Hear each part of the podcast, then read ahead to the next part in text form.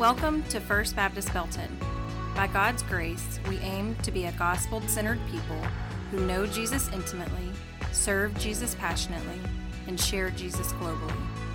Thank you for joining us today. We hope you enjoy the following message. All right, well, it is good to be here with you this morning. I hope you're doing well. Um, 1965, maybe you remember it. 1965, anyone? All right, yeah, there's a lot of people remember 1965. Well, in a particular period of time, 1965, at the height of the modern civil rights movement, there was a group of activists, they organized a peaceful protest for voting rights. And the goal was they were going to march from Selma to Montgomery, Alabama. Okay, so from Selma to Montgomery, Alabama. And as they're leaving Selma, at the end of the Edmund Pettus Bridge. So to get into Montgomery, they'd have to go over this large bridge, and as soon as they got on the other side of the bridge, they came down, and there they were met by 150 officers, sheriff's deputies, and, and, and the like, 150.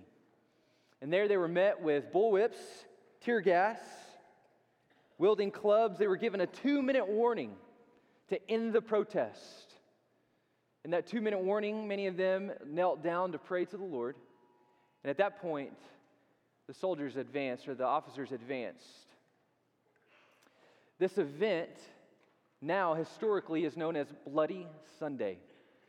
Many of which were beaten, whipped. One guy, one of the leaders, actually, his, his, his entire skull was cracked in these events.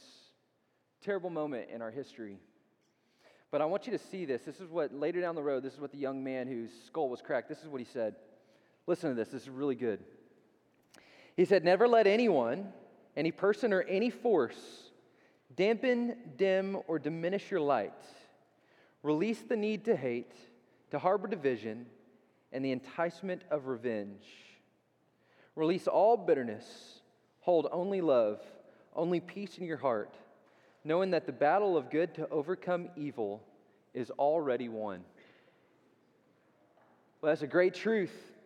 Now, I don't know this man. I, I don't know him. I've never met him. I don't know his story. I don't know if he's religious or not. But here's the one thing that I do know the one thing that I am certain of is that we will not overcome evil with evil. We will not overcome evil with evil. That's what Jesus is going to say to us today is that there is no way on this earth that we will overcome evil by answering evil with evil. Now, many of us do not have people wielding clubs at us. You know, you're not showing up to work with somebody that's got a club in their hand ready to beat you. Maybe some of you go home to that. I don't know. I don't know. Right, but I think it's probably fair to say that most of us in the room do not have enemies as we would call enemies. Right? So the majority of us in the room probably don't have enemies, but here's probably what you do have, and I think we could probably all attest to this is that in our lives, whether that's at work, whether that's at home, whether that's at school, or wherever it is in your life, there are people who are very difficult to love. Can I get an amen? Amen. We've got them.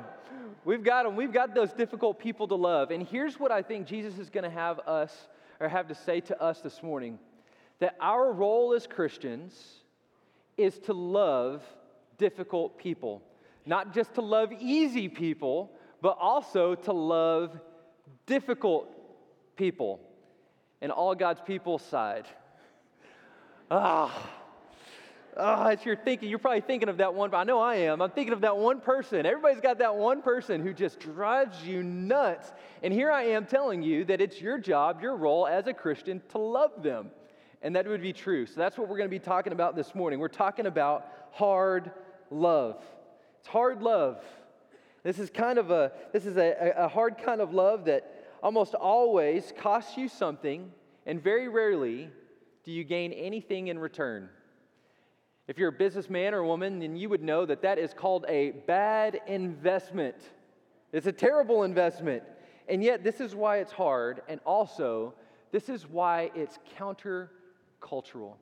It's something that we need in our cancel, cancel culture world, probably now more than ever, is we need to learn how do we love difficult, hard people. So, with that being the case, I want you to join me in Matthew chapter 5. We're going to be verses 38 through 48 this morning. Matthew 5, verses 38 through 48. If you're willing and able, go ahead and stand. We're going to uh, read God's word together.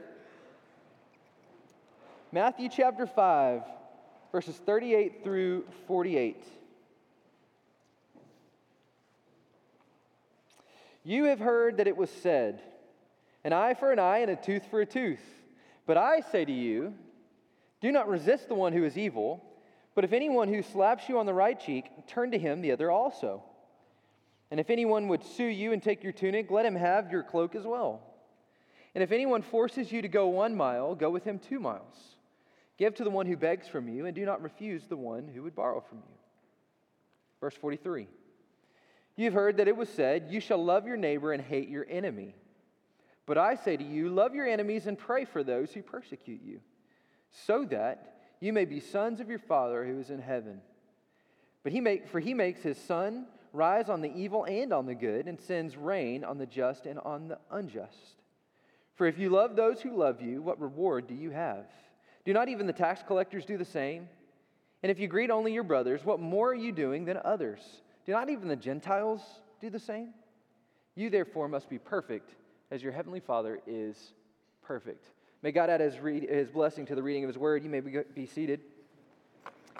So, in this sermon, Jesus' famous Sermon on the Mount, he does what he normally does, and he takes something from the law, a command from the law, and what he does is he deepens it. And that's what he does here, too, right? He says, You've heard it said, an eye for an eye and a tooth for a tooth, but I say to you, he's deepening the law. And in this case, he's got two commands for you this morning, okay? So I've got two commands. I want you to write them down. I think they're really important as we consider how Jesus would have us live in the world but not be of the world. The first command is this Jesus says, Do not retaliate against the one who has wronged you. Do not retaliate against the one who has wronged you. In fact, verse 39, he says, Do not resist the one who is evil. Well, how in the world do I do that? It's pretty tough. Well, thankfully, Jesus has a practical sense. I don't know if you knew that or not, but Jesus is very practical. He's got a practical sense. I want to share some scenarios with you that Jesus offers us on how in the world we can be a people who do not resist the one who has wronged us. Okay, so here's, here, here's scenario number one. Let's just say that you're experiencing in a relationship some form of physical abuse. Here's what Jesus would say to you. Verse 39, he says, If anyone slaps you on the right cheek, turn to him the other also. What Jesus is saying here, the sentiment that Jesus is trying to get through our heads, is that rather than being someone who retaliates, we ought to be people who make peace. Our role, our job as followers of Jesus is to disarm the situation, not instigate the situation. So, just so you know, this is important to know Jesus is not saying if you're in an abusive relationship that you're to endure. That's not what he's saying here. That's not the sentiment that Jesus is offering us, right? As, as, as, a matter of fact, if you are in an abusive type situation or relationship, there is a, a, a, role for us to seek peace, of course, seek reconciliation. We talked about that a couple of weeks ago, but what Jesus is saying here hey, listen, if this is you, if you're in this kind of a relationship, don't just endure for the sake of enduring, but rather, if you need to, flee, separate. That is one way that you can make peace. That's one way that you can disarm the situation, understanding that evil will not be, will, will not be over or not, will not be won by retaliating with evil. That's what Jesus' point here. Now, for others, that may mean, right, that you need to engage in the situation. It might mean that you need to say, hey, put an end to this. We need to stop this. Point here is we're to disarm the situation. Now, here's another scenario. How about being sued or robbed of something that you own? Well, that's a pretty difficult situation. It'd be hard to love somebody that's robbed something from me or stolen something from me. Well, here's what Jesus says in, in verse 40. He says, If anyone would sue you and take your tunic, let, you, let him have your cloak as well. well that's kind of weird. What in the world does that mean? Well, glad you asked. Here, Jesus is referring to this long garment that is a tunic. What you need to know is that your tunic would, would, would fit underneath a larger cloak. Now, that tunic was, was kind of like what we would know as an, an inalienable right. This is mine. I have ownership of this. This is nobody else's, this is purely mine. And so, what Jesus is trying to help us see here is that, or rather, what is at stake, is that even those things that we regard to, the, that is our right by law, what Jesus is saying by nature of living in a new kingdom, by nature of us living in a new kingdom, if our rights and the gospel is at stake, if those lie in, a, in balance, the gospel wins out every single time. And so, is it a good thing to have rights? Absolutely. We have rights as American citizens, don't we? Absolutely. Should we fight for those rights? Absolutely. But what Jesus is saying here is that if you've placed your faith and your trust in Him, then you no longer belong to this world, but rather you are a son or daughter of the King in a new kingdom. Now, here's where that plays out for you and for me. Because by nature of that truth, that I am no longer a citizen of just this world, I am now a citizen of the kingdom. This kingdom takes precedence over this kingdom. And so, while on this kingdom, living here, we fight for our rights, absolutely, we have to understand that if the gospel is at stake, this over here wins out every single time. The gospel going forth is far greater than my sacrifice of a single right. Jesus says, listen, if they want to take your tunic, give them your cloak as well. Sacrifice for the sake of the gospel. Well, how about that annoying person? Right? We all have that annoying person who's constantly begging, asking too much of you. I think about a time when I was in seventh grade, there was this guy who's on my football team, and he wore me out. Oh, this guy, if we were at lunch, hey, Logan, would you get me this? Hey, Logan, would you get me that? Hey, don't forget about, hey, would you, would you, would you, would you? I remember doing homework every morning in math class. I would show up, and th- this guy would say, hey, Logan, let me have your answers for homework. And here I'm thinking, it was hard enough for me. I'm not going to give it to you. Right? Every one of us have that one particular person that drives us nuts, always asking more than what we're willing to give. And here's what Jesus would say in verse 41. He says, If anyone forces you to go one mile, go with him two miles. Oh, that's unfortunate. so if he asks for one dollar, I got to give him two dollars? Are you serious? So, in Roman society, Roman soldiers could literally force a civilian to help him with a given task. As part of being a Roman citizen and part of that day and culture, if a, if, a, if a soldier said, Hey, I need you to do this, you didn't have a choice. You just had to do it. You know, think about Simon of Cyrene. You know, Jesus has just gone through complete torture, right? Beaten, whipped, you know, mocked, all of those things. And then he's charged and commanded to carry his cross all the way to Golgotha. And you can imagine Jesus is, is, is as exhausted as, as you can imagine, right? Carrying this big, weighty, heavy cross. And there, falling down on his way to Golgotha, one of the soldiers says, Good grief, are we really doing this? And so what does he do? He grabs somebody from the crowd and says, Hey, get over here. Simon, Carry this man's cross for him. That's what Jesus has in mind here. What he's referring to is the reality that for us, we are gladly to be quick to help, even if it inconveniences us. And I don't know about you, but I don't like to be inconvenienced. Just a moment of truth. Right? I've got a plan. I like to be on time. I don't like anybody inconveniencing me. And yet, here, Jesus is telling me if someone asks me to go one mile, I go two miles each and every time. We ought to be the people who go the extra mile each and every time, all the time. Now, here's a fourth scenario for you. How about those begging on the street corner? Have you ever wondered, man, do I give to them? Do I not? Am I helping? Am I hurting? I don't know about you, but I go through that almost every single time I see somebody on the corner who's asking for help or begging for money. I, don't know if it's my guilt complex. I don't know if it's the Holy Spirit. I don't know what it is, but I just know that each and every time I have this compelling thing do I not? Do I? Do I not? Well, what if I, and if I do this, then what happens? Maybe you can relate. And yet, here's what Jesus has to say. Verse 42, he says, Give to the one who begs from you, and do not refuse the one who would borrow from you. Again, in Roman days, kind of like our day and time, it was not uncommon to be asked for money or food in this particular case. Right? It was not uncommon for, for people to be begging on the corner in the Near Ancient East any more than it's uncommon for people to be begging and asking for help on our corner. And so Jesus gives us some direction. He tells us that we are to be generous to all who ask. And notice what he doesn't say. He doesn't say that we are to be the judge in what they do or what they don't do with what we give. He just simply says, be generous, care for the poor and the marginalized.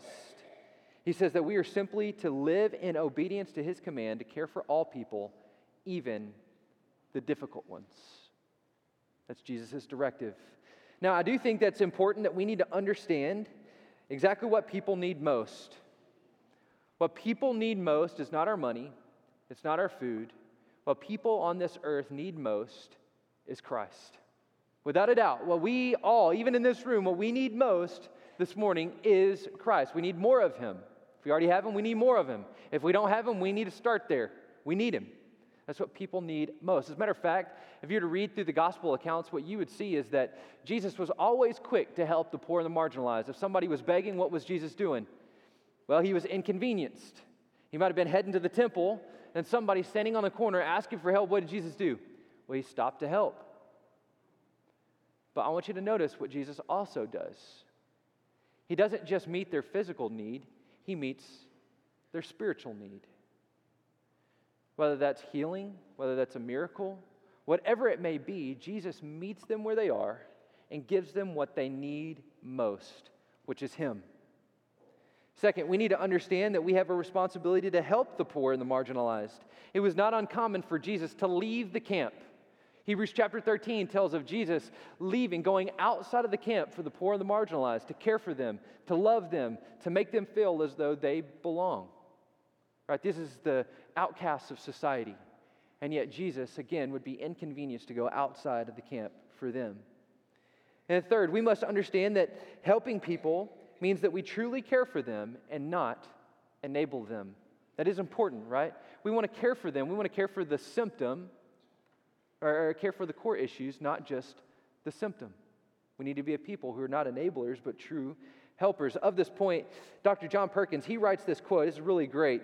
So, a man's devoted much of his life and a ministry to working with poor and marginalized. It's from a great book called When Helping Hurts. If you get a chance and you have some time to read, it's a great book. I would encourage you to, to pick that up and read it. But here's what Dr. Perkins says He says, by focusing on the symptoms rather than on the underlying disease, he says, we are often hurting the very people we are trying to help. I think he's right. I think he's right. Oftentimes we can do that. And so our aim then is to care for the person as a whole, not just their physical needs. But you know what that takes? Sacrifice. It takes inconvenience. And I'll tell you, I'm not sure we're good at it. But I think, based on what Jesus has taught me this week, I think that my time is a whole lot less important than the gospel going forward and people being loved and cared for and seen and known. If we're going to be ambassadors for the kingdom of God, then it's going to take sacrifice and inconvenience. It's going to take sacrifice and inconvenience. So that's, that's command number one do not retaliate against those who would wrong you. Number two, here's the second command is that we're to love and pray for our enemies. Did you hear that? To love and to pray for our enemies. I was thinking about this all week. All week I was thinking about this. Okay, Lord, how do I do this? And then the Lord impressed heavily on my heart and He said, You know, Logan, it's really hard to hate someone you're actively praying for. It's really hard to hate someone that you're actively praying for. And since God convicted me of that, it's my job to convict you of that. Isn't that how that works? It, right? Man, it's true. I think about the difficult people in my life. I think about the ones who drive me the just about the most bonkers. I can say that I'm working to love them. But what I know in the heart of my hearts is I'm not even praying for them. And how do I expect to overcome that difficulty if I'm not first and foremost praying for them and asking God to change my heart? Well, I can't. It's really hard to hate someone that you're actively praying for. Jesus writes in verse 44, he says, Love your enemies and pray for those who persecute you. If you're anything like me, you're thinking, Well, man, I have the hardest time praying for me and mine. How in the world am I going to pray for these folks that Jesus calls me to pray for, these difficult people? Well, that's what he calls us to do in verse 45. He uses the phrase, so that. He says, Love your enemies and pray for those who persecute you, so that you may be sons of your Father who is in heaven. Well, there's a high bar. I'll rephrase this, put another way. I want you to hear this. You will never look more like your Father in heaven than when you are praying for those who you would consider as your enemy or those who are persecuting you. You will never look more like your Father than when you're praying for those who you would consider your enemy and difficult to love. In fact, I want you to think of Jesus' final moments on the cross, as I mentioned earlier, right? He's gone through a lot. He's been whipped, he's been beaten, he's been tortured, he's been handed this heavy cross for him to carry all the way to his death. I can't even imagine what that must be like. And there, Jesus finds himself nailed upon this cross. Hands are nailed to this piece of wood, feet are nailed to the piece of wood. And with just the last amount of breath that he has in his lungs, right before he passes away, what does Jesus say? Forgive them, for they know not what they do. The last moments of Jesus hanging on the cross, he's praying for his enemies, the very ones in whom have nailed him to the cross, who have spit on his face, who have mocked him. And so Jesus is not one who would tell us Pray for your enemies as someone with, with no credibility. You maybe have heard the phrase, don't ask somebody to do something that you're unwilling to do yourself. Well, Jesus has done exactly what he is telling us to do this morning. He offers us the perfect example of what it looks like to love difficult people all the way to the cross. All the way to the cross. Now, you may be asking yourself, I hope you are. Okay, Logan, I get that. Thank you. Thanks for the conviction. But how in the world do I do this? Practically speaking, how do we do this? Well, here's how we truly love and pray and care for our enemies, those, those difficult people. Here's how we do it. Verse 45.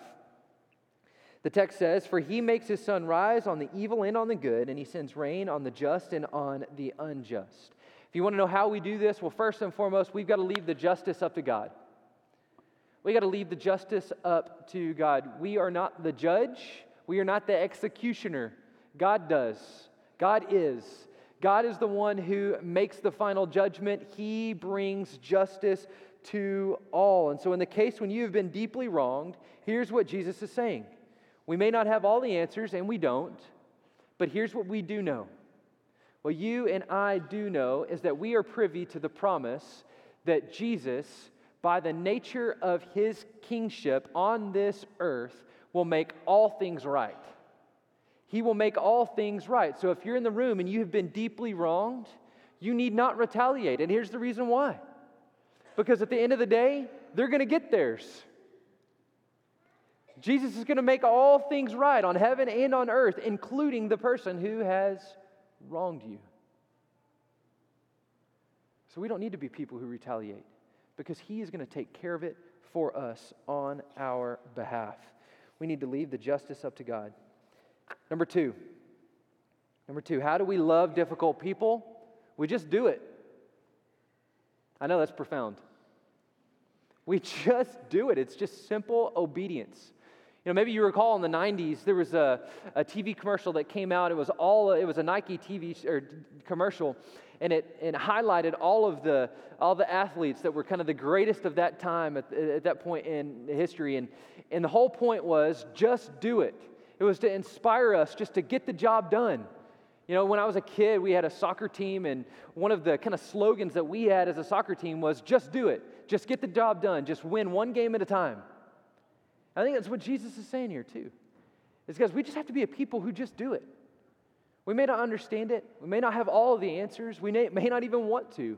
But yet, here, Jesus is calling us as Christians, those who are followers of Him, living in His kingdom, to be people who just love difficult folks. We go the extra mile. And here's the reason why to love people, love easy people, isn't really love at all, is it? Don't you think about that? If all we do is love the easy people, it doesn't really take much of a sacrifice. It's pretty easy. But to love difficult people, well, that takes sacrifice. That takes effort. That takes intentionality. That is what some would say true love. True love. You know, if you were to keep reading, Jesus would say that if you love those who love you, if you love those who look like you, act like you, think like you, he offers a great question. He says, What good is that? For anyone can do that. It's easy to love people who are lovable, but we don't get that option, do we? We don't get the option just to love the lovable, but rather Jesus calls us to love even the unlovable. We are to love all people, no matter their interests, their personality, their quirks, all of the things. We are to love people. In fact, for us to love the lovable, I think Jesus would say even the tax collectors do that. Tax collectors were, quite frankly, they were seen as, seen as the scum of the earth, right? They would rob, they would rob the, the community to, to, to deepen the pockets of the Roman government and, quite frankly, themselves. I can't think of a, a worse person, and yet Jesus uses that example. He says, even them, even the scum of the earth, can love lovable people. So, what good is that? Jesus would even go so far as to say that for us to love those kind of people makes us no different than unbelievers. How are we supposed to be different than the people in this world? Well, if we're not any different. In verse 47, he says, If you greet only your brothers, what more are you doing than others? Do not even the Gentiles, do not even the unbelievers do the same? I think Jesus is simply saying here that when we only love and welcome those who look like us, think like us, believe like us, we are no different than the unbelieving world around us. We're no different than the unbelieving world around us. So then, what do we have to offer a hopeless, lost, and dying world if we look just like them?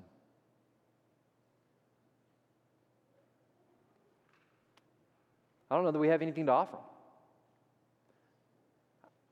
I, don't know why they would ever want to be a part of what we're a part of if we can't offer them something deeper, something more meaningful, something more value valuable than what they're already doing. Rather, Jesus says in verse 48, he says that we are to be perfect as our Heavenly Father is perfect. See, the demand on our lives is to be people who don't stop at the easy thing, but to do the hard things. I don't know if you noticed this or not, but Christianity is incredibly tough. If it's hard, it's, if, if, if it's not hard, it's probably because you're not doing it. Christianity is incredibly tough. It's hard, it's filled with hard things, and yet that's the calling on our life. It wasn't easy for Jesus to go to the cross. It's not easy for us to go to the cross daily, as he would call us to do in Luke 19. It's hard. It's incredibly difficult to live a self sacrificing life every single day. And yet, that's the calling on our life. And listen, this is not Jesus just placing on us some kind of perfectionism, but rather it's a philosophy that says, I am to love as I have been loved. That's what Jesus is calling us to. He's calling us to a life, a philosophy of life to say, you know what? I'm going to go across the room. I'm going to go across the street. I'm going to walk across my office complex. I'm going to do whatever it is that I need to do to love as I have been loved. And that leads me to my last and final thing that I want to share with you. If you truly want to experience transformation in this area of your life, if you want to be able to love difficult people, Here's the secret sauce. And everybody loves the secret sauce, right? Here's the secret sauce. You ready? You need to understand your situation. If you want to know the secret sauce to how to love difficult people, then you need to know your situation. And here it is. All of this comes full circle when we understand that the one in the text, the very difficult person that Jesus is talking about, it's not someone out there in your office, in your class, in your neighborhood, in your family. When he's talking about the difficult one, he's talking about you. He's talking about me. He's talking about us in this room. I don't know if anybody's told you this or not lately, but you're incredibly hard to love. You're incredibly hard to like. I'm incredibly hard to love. I am incredibly hard to like. I've got a quirky personality. I'm A type. I'm all the things, right? I drive myself crazy. I do. You, I, I do. I, I wear myself out. We are incredibly difficult to love, but the greater truth of all of this is what we're reminded of in Ephesians chapter 1 and 2. In Ephesians chapter 1 and 2, Paul reminds us that we are God's enemies. See how all this comes full circle? All this comes full circle when we recognize that we are the enemy of God. And yet, because of Christ, Christ comes to this earth. He lives a life that you can't live. I can't live. He dies the death that you and I, all in this room, deserve so that we could stand in His righteousness. Romans 5 8, while you were at your worst, not at your best, not when you had it all together, but when you were yelling, Crucify Him, crucify Him, crucify Him, that's when He gave His life for you and for me. Do not think so highly of yourself to think that you would not have been in that crowd doing the exact same thing. And do not think too highly of yourself in this room to think that you would not be hiding alongside of Peter, denying him when push came to shove.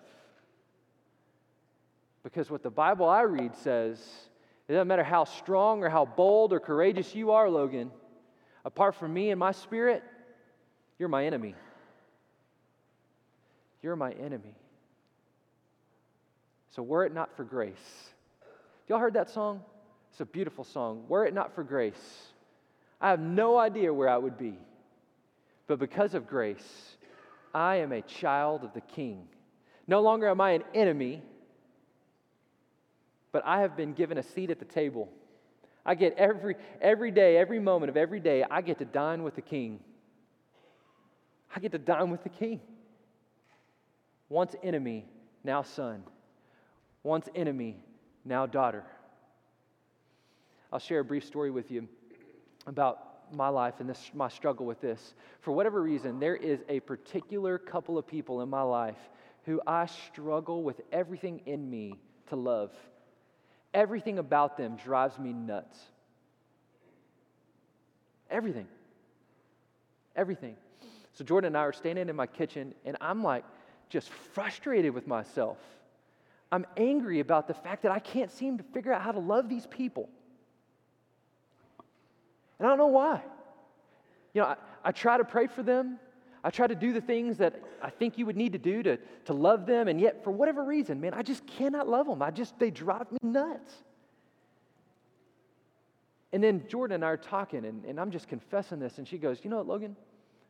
Maybe it's because you forgot that you're unlovable, and that you're hard to love, and that everything about you are the very things that Christ detests. You're hard headed, you're stubborn, you know what's right, you've gone your own way. Rather than following Him, I've gone my own way thinking that I know better. Sound familiar? And it was right there in that moment in the kitchen where I went, oh my gosh, you're right. You're right. And when I realized and was reminded of the gospel message that tells me that even when I was difficult, Christ gave his life for me. And then I looked at my bride, tears in my eyes, and I thought, how then can I not love them? Why in the world would I regard all of their weird things and hold that against them and prevent me from loving them when Christ did not regard me according to my sin and according to my quirks and my weird things? He didn't do that. He didn't do that. As a matter of fact, he came to this earth and he went to the cross because of those weird things. Because I had gone my own way. And it was through that that Christ showed his love for me. And so, my challenge for you, my challenge for all of us in this room is understand our situation. If you want to love difficult people, understand the truth that when you were the most unlovable, Christ gave his life for you.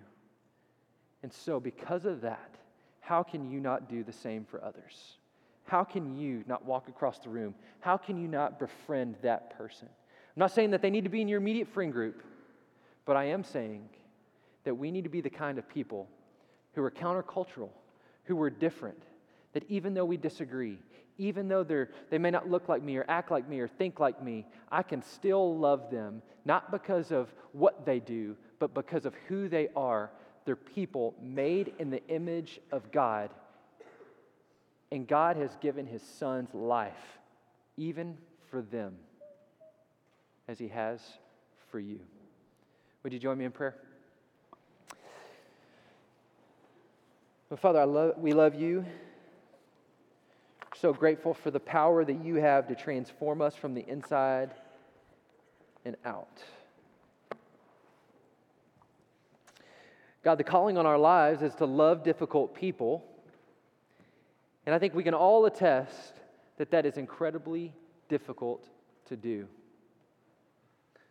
And so, in the silence and the stillness of this moment, here's what I want you to do. I want you just to simply say, Okay, God, I'm hearing you, and now it's time for me to respond. And so, if you haven't already done so, if you'd already don't have that person in your mind, here's what I want you to do I want you to ask God to lay that person's name on your heart. Who is it that He wants you to befriend? Who is it that He wants you to go out of your way to be inconvenienced to love, to care, and to support? Who's that one person? Maybe there's two people. I don't know. Maybe you got a bunch. Who are those people that God desires for you to love?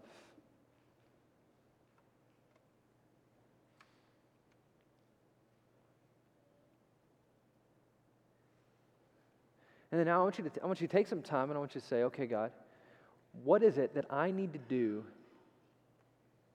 What are the things that need to, to happen in my life to ensure that I love these people? Great starting point would be to remember your circumstance. Maybe as good as your calendar is, maybe you need to let go of that calendar for the sake of being inconvenienced. Maybe it's control or whatever it may be. Relinquish that and say, God, I give you control over my life. If you call me to love even difficult people, I'm willing to be inconvenienced for the sake of your kingdom. Maybe it's a right or something that you feel is yours, your possession. It may be that God's calling you to relinquish that right for the sake of loving someone.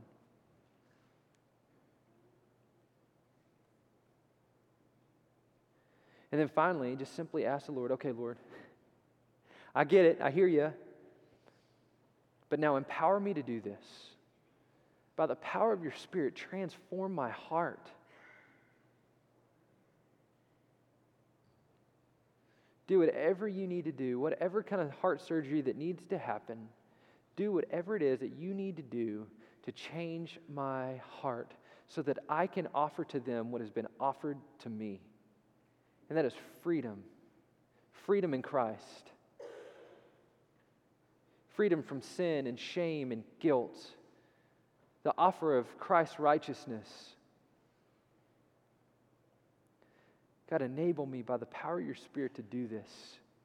Help me. Help me. So, Father, we come to you this morning recognizing that we cannot do it apart from you. There's no amount of effort, there's no amount of work, there's no amount of things that we can do or can't do to, Father, love difficult people. It's hard, and you know it's hard. And so, Father, help us. Give us the power by your Spirit to walk across the room, the office complex, the neighborhood, the living room, wherever it is that we find ourselves. Maybe it's a classroom, and to befriend someone for the sake of your name. God, I pray that we would be different. We'd be countercultural, that we would offer the world, again, the freedom that we have been given in Christ. It's in Jesus' name we pray. Amen. If you would like more information, please visit fbbelton.org or call our church office at 254 939 0705. We are located at 506 North Main Street. We hope to see you soon.